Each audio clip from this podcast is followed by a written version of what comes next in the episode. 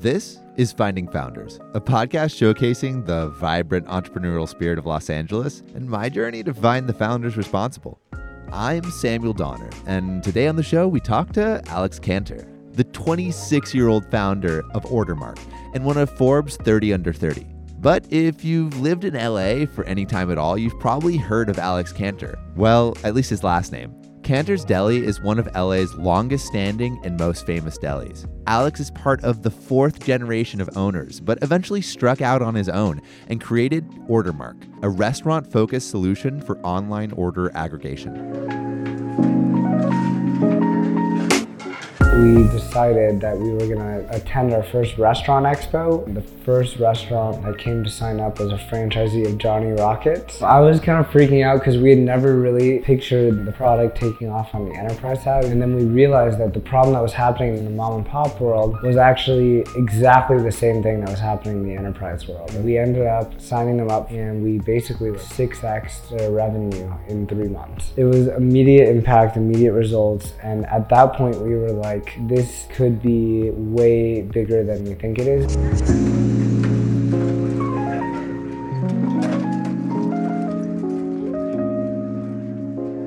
To tell Alex's story, we have to go back. No, I mean way back. Alex's story starts with his great grandpa, way back in the midst of the greatest economic collapse in American history the Great Depression. The tremendous crowds which you see gathered outside the stock exchange are due to the greatest crash in the history of the New York Stock Exchange in market price. My great grandfather Ben started Canter's Deli in Los Angeles. Doors opened in 1931. They opened up this little sandwich shop. It was a deli counter. It's really a family run business. Immediately when you walk into the restaurant, it feels like you're walking into a time machine from celebrities and politicians, traditional family gatherings. It's just become this, this hub of LA for culture and for creating memories. Like What makes it so special? I think it's very clear that there's passion coming across from being owned and operated by my family. And I think that there's a nostalgia that, that people associate with the food and the bakery items. Like I wouldn't say Canter's has the best tasting bakery food in LA, but for some people it like melts their heart and like it reminds them of their grandma. Alex grew up in this grandma friendly restaurant and really can't remember a time when he wasn't involved in the restaurant business. My earliest memory at Canter's Deli was probably being pushed around on a bus cart by my grandpa one of my earliest memories ever might have been just peeking my head over the bakery counter. Fairly soon after his days of poking his head over counters, Alex started to actually work at Canter's. You started like actually like waiting tables when you were like 13 or 14. Was that because you wanted to? I wasn't really thinking about it that way at the time. I just started working. It was like I'm old enough, and I never really like questioned like, oh, I'm gonna go get a job. It was just how can I help out and, and get involved, and and it started with waiting tables after a couple months of understanding how to become a waiter and, and how to serve the food, I remember I went up to my dad with the menu and I was like, Dad, why is the menu set up like this? And he was like, Fix it. And I was like, what do you mean fix it? And he's like, if you don't like it, fix it. It kind of gave me the freedom to think about Canter's as a playground for experimenting with business ideas. What would you describe your parents' parenting style as? They always encouraged me to experiment. They never were like, you have to do this or anything like that. They're like, do you want to go to college? Do you not want to go to college? Do you want to be involved in the restaurant? But part of it is like it's our legacy. I was very excited to come into the business and start working, and I very quickly found that my passion for technology and really pushing the business forward to uh, the next generation was particularly frustrating in an old school restaurant where it was kind of like this mentality of like if it's not broken don't fix it but Alex didn't accept that mentality. He wanted to improve everything around him, including the family restaurant in which he was raised. He came to the conclusion that if he really wanted to help the restaurant, he would have to leave and explore places and ideas that were outside of Canter's. It was around my senior year of high school when I realized Canter's is there and I wanted to go pursue an education. Neither of my parents had gone to college, but I felt like it was really important to go out and learn. And Part of me also wanted to go work at other restaurants. I was interested in pursuing knowledge outside of Canter so I can come back in with those insights. I went to University of Wisconsin Madison for four years, studied economics and entrepreneurship, and all throughout college, I'd also been working on creating a mobile-friendly website for the deli. You're still very much involved in Canter's, even though you had left. I kind of wanted to get out to come back stronger. Why do you feel such an attachment? It's in my blood. Yeah, there's no, there's no other way to put it. It feels like I'm part of this this tradition and legacy. It's a responsibility. There was never a question like, am, am I going to be involved or not? It was just like, how involved. so Alex left LA, left Canter's, and went to University of Wisconsin Madison. Immediately upon arriving, Alex joined a myriad of entrepreneurship organizations. I think college is the first time people have freedom and the ability to like do whatever they want to do and, and I think people take that in different ways. Yeah, I had always been passionate and interested in business. I was able to connect and find other people who were also interested in that, especially through the entrepreneurship programs on campus. Um, I ended up getting involved with the UW Law and Entrepreneurship Clinic which was a free resource for students to get like free legal services for your company. Yeah, so I, I was able to register um, and start two businesses. Um, both were huge failures. Although business was Alex's main interest, for years growing up, Alex had listened to, played, and loved music. In his college town of Madison, he became reinvested in the music scene. And after coming back from a couple of music festivals, including Coachella and Lollapalooza, Alex realized a college campus is like the perfect environment for a music festival. I saw an opportunity and wanted to fill a gap in that and I ended up starting a fake student organization and had a free pizza party and posted signs everywhere. And I got like 15 people in the room to show up, and I was like, "Thank you all for coming. This is actually not really a student org. I'm just trying to recruit people to start a music festival." um, so if you're not interested, there's the door. uh, I ended up putting together a team of like eight people. How did you motivate those first people? Because I imagine you weren't paying them. Um, I was trying to set up some sort of rev share or equity arrangement where there's like some upside on the back end. You know, also in college, I would say people aren't expecting to get paid as much. So I think there's a unique opportunity to like find some like-minded people and try to get something off the ground without having to pay them an hourly rate. I didn't really know what I was doing, so I just started doing a ton of research. As I started going down the path, I realized how much I didn't know. Ultimately, it came down to fundraising, and I knew I needed to raise at least a half a million dollars to make this work. I was pitching like Wiz Khalifa, Calvin Harris. How did that go? I ended up meeting someone who I was hoping to raise some funding from, and they basically told me, you can't start with a giant festival, start throwing small events on campus and just see if you enjoy it. And you, you got to build a brand and you got to build it up to bigger venues, and then you can go try to do your own thing. You can't just start with a big festival. And luckily, I pulled the plug. It was sad because I was really passionate about it and I really wanted it to happen. But also, I, I feel like I saved myself from like creating a disaster. so I ended up throwing some events on campus, learning a lot through that process. It's sort of an experiment of can I bring my ideas to fruition? More on Alex and Ordermark after the break.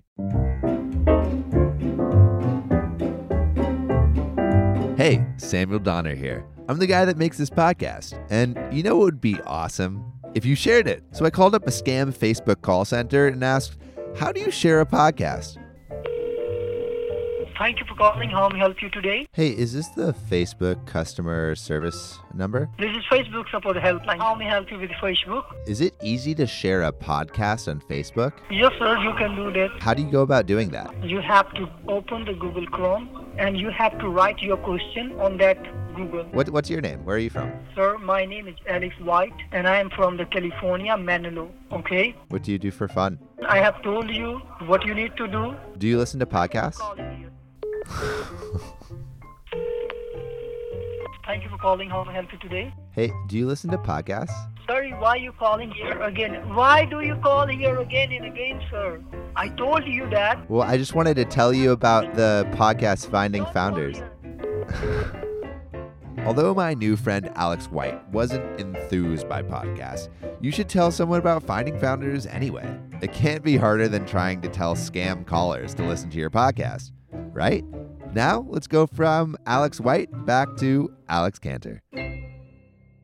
Realizing that he could start with an idea and turn that into a business, Alex wanted to continue his pursuit of independent entrepreneurial ventures. But before marrying himself exclusively to the food industry, he realized that he had to explore other avenues of entrepreneurial and creative endeavors. I had this really talented friend who would create this artwork for her classes. I was very frustrated because she was spending all this time creating these beautiful large art pieces and submitting them for a grade, and then she would get it back and she didn't know what to do with it. And I was like, there should be a platform for art students to sell their artwork through like an e-commerce website. I basically created this website. I put this girl's drawings on it. She would do these amazing pencil sketches of celebrities. We were working with the Law and Entrepreneurship Clinic to use those free legal services. There were all these complications that I was just not aware of. So once I was wrapping up college to, to come back home, I just dissolved the LLC and moved on. How did you know to stop? because I feel like that's an issue with really driven people. And I know I have that issue is like I get set in my idea and I just want to like pedal to the metal, just go, go, go. And it's hard to have like that outside perspective and know when to stop. How do you know when to stop? For that specific company, I would say my heart was not in it. I didn't feel like my purpose was to solve the art problem. I just saw a quick business opportunity there. And so I think because I wasn't extremely passionate about it being successful, that was a good indication for me that I'm not going to wake up every day looking to solve this problem. Like eventually, this I will get burnt out on this. So you dissolved this LLC, you returned back to LA after almost immediately after you returned out of LA, you started back with Canter's. Yeah, yeah, jumped right back into the deli. I came back full of ideas for Canter's. I wanted to create a product line for Canter's branded items like Canter's mustard. Yeah, I was pretty fired up, full of all these exciting ideas for how Canter's can really expand and branch out. I think that my family was a little bit more conservative. I felt like I think I need to go like try working elsewhere. In addition to exploring e commerce, Alex realized he hadn't fully explored his love of music. Rather than pursuing an organizational project as he did with his festival, Alex became interested in joining a band to go from being a coordinator to an artist. You were feeling that you wanted to do things outside of Canter's when you came back. Was Kid Bloom one of those things? um, Kid Bloom was one of those things. Tell me a little bit about like what that actually was. I grew up with a couple of, of friends who were also musicians, and I hadn't kept close contact with them, especially when I left for college. But when I got back, I saw that they were playing a show. I'd kind of missed being a part of a, of a band and playing keys, and I went to go see them, and I thought they were awesome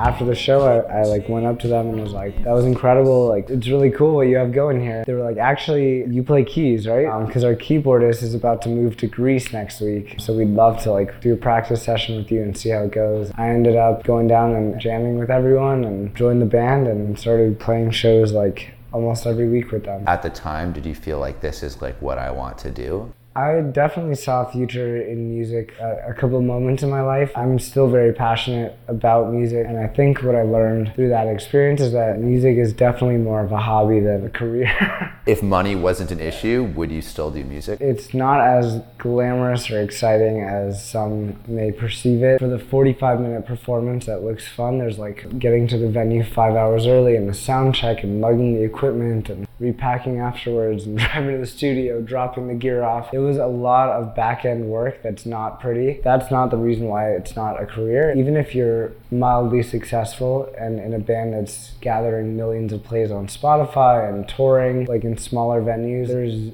zero money. There's not a sustainable lifestyle, especially when you're in a five person band that has a manager and an agent. It's so hard to get past that tipping point. And I do have a couple of friends that have gotten past that point and I'm cheering them on. It's very exciting to watch it unfold. I think that even if I had the opportunity to pursue music, I really found a bigger passion in what I'm doing now, which is getting like knee deep in the restaurant space. Although Kid Bloom saw some success with over 30 million plays and 656,000 monthly listeners on Spotify, on some level, Alex always knew that he wanted to be in the food space. And soon enough, an exciting opportunity popped up and roped Alex into the trend of food startups. I was still working at Canter's a little bit. Because Canter's had a food truck, I was recruited by a Crowdfood. They basically would work with different events across the country, sporting events, large concerts. They would book local food truck vendors to come down and serve food and then collect a percentage of their sales and share half the profits back with uh, the venue owners or the, the event producers. And it was a pretty interesting business idea for me. It mixed like my passion of, of big events and the food truck scene. I saw that that opportunity and, and got pretty excited to be involved in a startup in LA. It was more of a lifestyle business than, than an actual like explosive growth opportunity. I felt like it wasn't really leading anywhere or going anywhere exciting and, and it was an interesting opportunity and a nice stepping stone to kind of get some experience under my belt to launch an actual company that I can be a co-founder and, and a part of it. And, and I ended up meeting some great team members through that experience who um, were working at different companies that I'd come across. And we all kind of put our heads together and started experimenting with, with this new business idea that was in the restaurant space. We all just kind of came together and said, let's drop everything and pursue this idea. At Crowdfood, Alex met the people that would be co founders in his new company, the company that would revolutionize the way restaurants interact with online ordering. I had a co founder, Mike Jacobs, who showed me this idea of consolidating the online ordering systems for restaurants. And he said, you know, based on your experience at Canter's, what, what do you think about this idea? I basically was like, I think a lot about this idea. I'd kind of experimented at Canter's with aggregating different third-party online ordering platforms, Uber Eats, Postmates, DoorDash, through a fax machine, which seems counterintuitive. Yeah, why a fax machine? But that was the only option out there at the time. And for a couple years before I had even met Mike, I basically called these online ordering services and said, instead of having all of your tablets, I'd much rather work with all these orders flowing through a single printer or fax machine some of the online ordering companies kind of laughed in my face and was like, "You really want us to send you an order through fax? Like, is that is that the solution?" You'd be surprised how many restaurants were actually using fax machines for for receiving their Grubhub order. Yeah, well, because it's all on paper and it's like exactly, old and, school. and that's honestly how restaurants operate. They need that piece of paper so that they can slap it on the bag as it's going out the door. And for us, it was easier once it was all flowing through that the the fax machine originally. But Mike had basically presented this idea of you know, funneling everything through this Epson printer and, and creating this dashboard for reports and all this stuff. And I was like, yeah, I have no Yes. insights into the reports or any of this stuff. And I'd love to work with you on this project. And, and I, I know an extensive amount about online ordering. I know a lot about the restaurant fulfillment operations. And I think I could be really helpful contributing to, to this business. And someone who he had worked with in the past, who's based in Denver, um, his name is Paul. I, I had an initial call with Paul, and I thought that they seemed like a, a great team of people to start a company with. And I basically just got very excited um, about working on something that I, I felt really passionate about. With all this excitement, Alex and the team hit the ground running. With Alex having over 20 years of experience in the restaurant industry, he was extremely prepared to disrupt the industry that he had been raised in. you were prepared. You like Yeah. you had like this unfair advantage in working just since like it you were was 14. definitely an unfair advantage. What ended up happening was we spent the first six months really building the, the product behind the deli counter and like getting to test different ways of receiving the order. And we literally had the perfect petri dish, a test environment to build a, a restaurant product, which is the highest volume, you know, online ordering restaurant in the city. And it also seems like you came back at like the right time because in 2014 when you graduated college, that's literally when like Uber Eats came out. That's when uh, Grubhub started doing their like online ordering. Like all these companies started online ordering right when you came back. So like, do you feel like lucky with the timing? So Grubhub and Eat24 were, were definitely the first two. I think we were one of the early adopters of a lot of these platforms, like like the Uber Eats and the DoorDashes, and we ended up signing up for 14 online ordering services, which was awesome for our business because every time we added another platform, we were adding more users and we were adding more orders flowing through. And we realized that if we weren't listed on even a small platform like EatStreet or Delivery.com, we were losing those orders because there's people who, who open up Delivery.com when they're hungry, and if Canter's is not listed, we don't exist. I had this initiative to sign up for everything, which some people thought that was kind of a crazy. Yeah, what did the staff think of uh, getting all those orders like coming out of The staff definitely hated me for wanting to push that initiative, and my dad definitely felt that that was the right move as well. And he was like, if there's orders on these platforms, we might as well be on them. We ended up with nine tablets, two laptops, and that fax machine to get all these incoming orders into our restaurant, which was a huge operational nightmare. They literally were expecting people in our restaurant to like manually write down the order by hand and get it to the back of the house in the kitchen. And I felt that was fundamentally the wrong experience. It, it felt like they hadn't spent a lot of time working in a restaurant or understanding the operations of a restaurant business. And, and I was passionate about reimagining that online ordering experience and getting the order information streamlined and easy to, to fulfill directly in the kitchen. And we felt like the best way to do that was through an Epson thermal printer. What I love about Ordermark is that it serves as a bridge between two worlds the ultra high tech food delivery companies and the technology averse restaurants. In a world that is trending towards the cloud, Ordermark brings information back to the physical with a printer.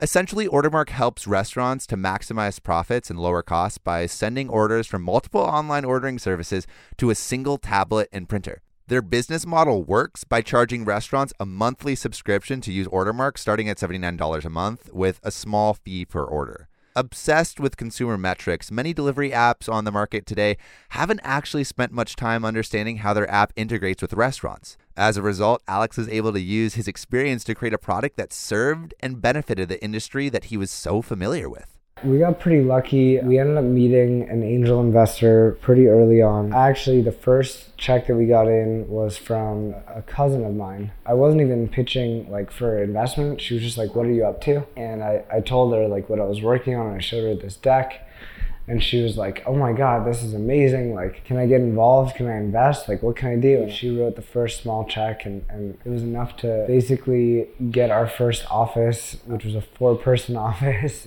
in Culver City, and we, we realized we wanted to graduate out of Canter's and working out of the, the, the deli counter and the booth in the back.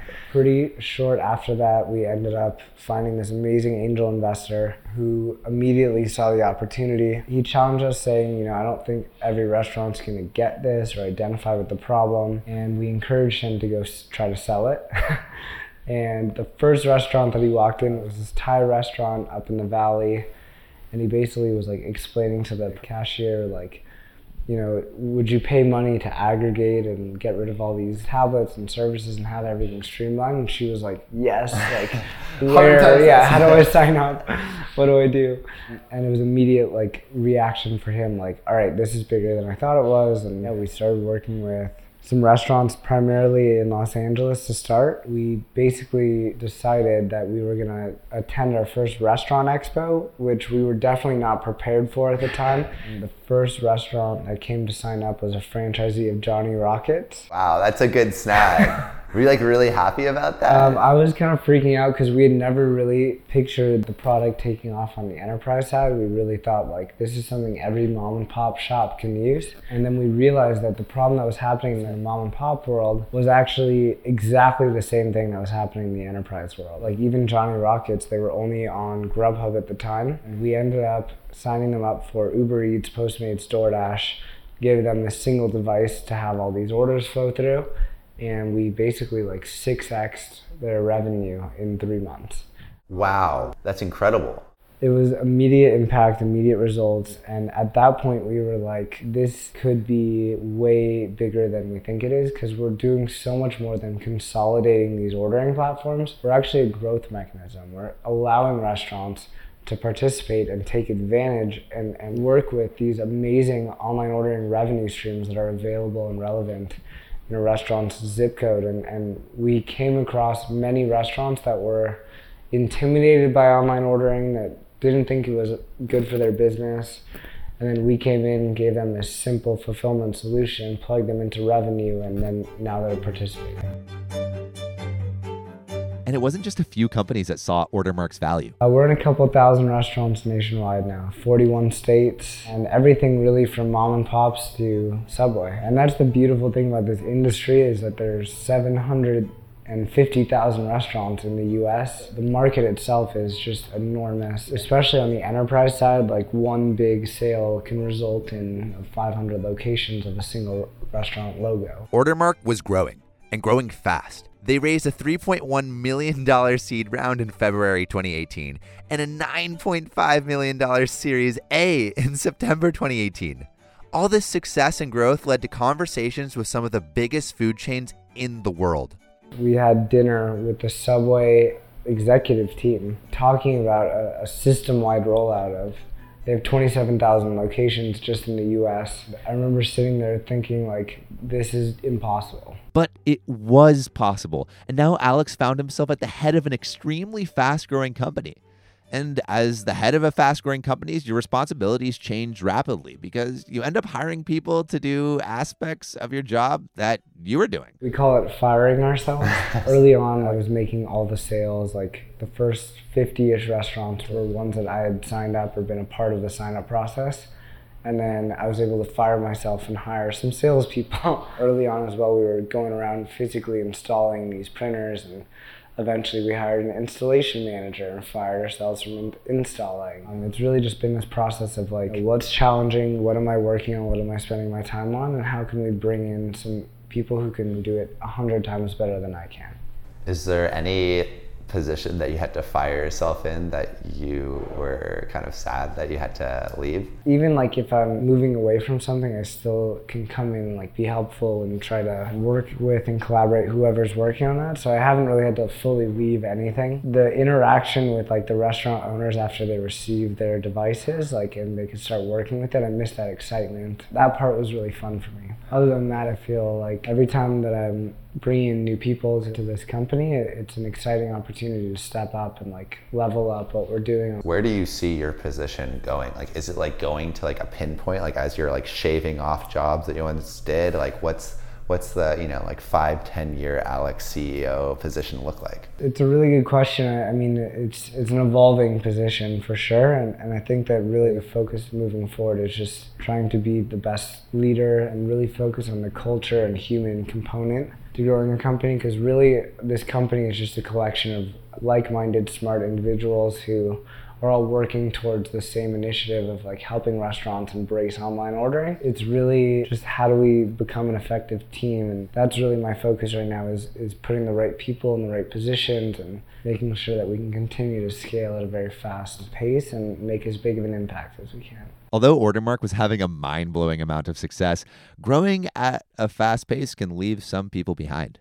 And it might be the person who came to you with the idea in the first place. I understand that Mike Jacobs left the company. How was it for you to have someone that brought you this idea leave? How is it to lose a co founder? It was the hardest thing I've ever had to go through, but it was an important thing that needed to happen. And we just truthfully had very different visions for how to operate and scale this business. He is one of the best people at starting a company. Like, he has that founder energy and is just aggressive enough to get things in motion and stir the pot. And I think he he he really is like a great person to to go in on starting a company with. And then I felt like at the stage that we were at, we needed to reshape our, our leadership. And it was a collaborative decision between the board and our investors and the rest of the executive team and some key people. I ultimately had to deliver the verdict on, on how we were going to move forward as a company. But I think it was definitely one of the most challenging things I've ever had to do. Do you think those kinds of decisions conflict with your like personality? Well, it was really hard on a personal level because I felt like basically birthed a baby together.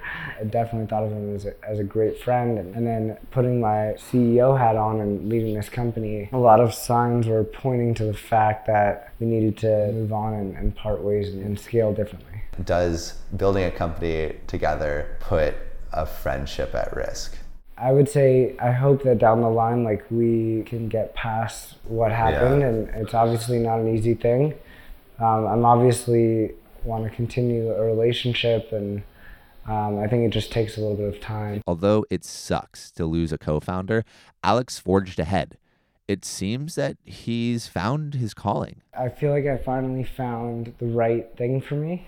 And like I've been experimenting and looking for it, but to me, this feels like something that I'm not just passionate about, but I feel needs to happen in the industry. And I'm so excited to be part of the reason why restaurants are embracing technology, because that's always been one of the most frustrating parts about my old school family business is that they struggled to really embrace technology and forward thinking. And so every time that a restaurant signs up for Order Ordermark, it's a, a sense of relief. Like, yeah. like we're helping pushing this forward. I believe the this that Alex is referencing is the future of the restaurant industry. Ordermark undeniably will be part of that future, but as it pushes online delivery forward, it also erases the need for the restaurant experience. Foot traffic decreases to all of these restaurants as online delivery increases. Online delivery is just too convenient a choice for people. So rather than walking, biking, or driving to the nearest restaurant when they're hungry, they'll just pull up an app. I would say looking 10, 20 years down the road, I think there's going to be two types of restaurants. Restaurants that are focused strictly on convenience and restaurants that are strictly focused on experience. Because a big part of why people go to restaurants is either amazing food that is awesome or an, an amazing experience of, of an atmosphere, drinks, and, and excitement. We're really helping spread the movement of food. And I think we're going to see restaurants reducing their size of their footprint. There's no longer going to be these giant seating capacity restaurants like Canter's that has 600 seats for, for customers to come. I think we're going to see more restaurants that are like with pickup windows that have areas for delivery drivers to come swoop in and grab the food in a very convenient way. That's to me where everything's headed right now. Alex has learned a lot from his journey starting Ordermark, but his main advice is to not ask for permission and just kind of go do whatever it is you're thinking about doing. You don't need to wait for anyone's approval. You don't need to wait for someone to tell you to start. Just go. If you're interested in something, go do it quickly. Basically, fail fast. If I never tried to actually start a music festival, I may still be sitting here today being like, I wonder if I should start a music festival. Go try to figure out if you want to pursue something and see how you react to it. Just start the MVP. You don't need to like wait around until something's perfect. Like just just take the turkey out of the oven and just start going.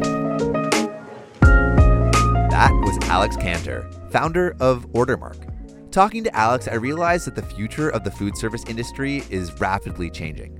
Where once there was packed diners, soon there will be solitary kitchens sending their food directly to an apartment across LA.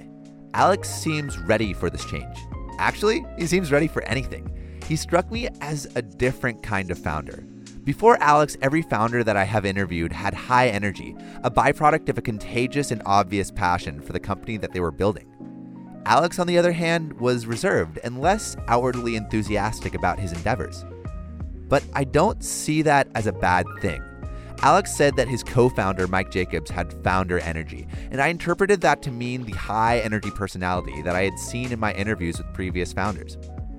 Maybe why Mike eventually was asked to leave the company was because that founder energy, that high energy personality, can be unsustainable. As a company transitions from a startup to a more established institution, founders have to navigate a bureaucracy that just doesn't exist in the early stages of a startup. Founder energy is about getting things done and getting them done quickly. And as a company grows, so does the founder's interaction with this bureaucracy. Alex seems like someone who can navigate this system. Perhaps these are the qualities needed to build a sustainable and mature company Perhaps Ordermark needs a level headed CEO that's dedicated to building a company that lasts. Perhaps they need Alex Canter.